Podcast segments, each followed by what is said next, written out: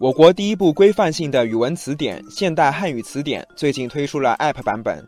这本陪伴了几乎每个人学生时代的工具书，从厚重的大部头摇身一变，成了如今手机里的一个小小的应用，引发不少网友的关注。其中，《现代汉语词典》App 版的定价是大家讨论的焦点。这款 App 每天只能免费查找两个词语，如果需要查找更多，并使用它的主要功能，就要付费九十八元。网友蓝山说：“现代汉语词典是公共知识产品，目的是更好的传播规范汉语，这个不应该收费。”网友小豆包说：“App 版的字典不需要印刷，所以九十八元的定价太高了，比电商平台上卖的正版纸质书还贵。为什么呢？”网友麦兜兜说：“通过电子化，让权威词书的使用更便捷，让知识的传播更广泛，这本来是个好想法。”但是这么高的收费可能会让很多人望而却步。不过，也有不少网友赞成字典 App 收费。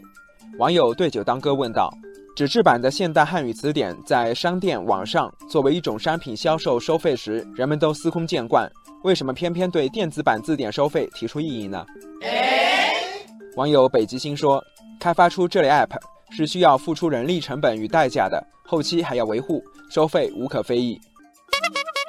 网友四面和风说，在电子词典中，像这样正版权威的产品是不多见的，一次投入可以不断更新，也不用担心翻坏或丢失，可谓一举多得。网友们们说，现代汉语词典 App 与纸质版相比，不是简单的纸质变电子这么简单，而是增加了汉字动态标准笔顺等增值服务，成为了一个学习服务项目，这钱花的值。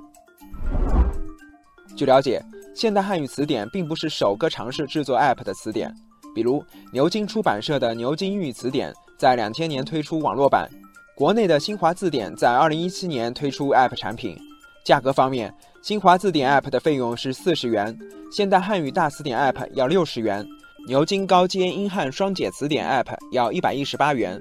众多词典 App 都免不了争议，不过业内人士认为，在互联网时代，纸质书的数字化已成为趋势。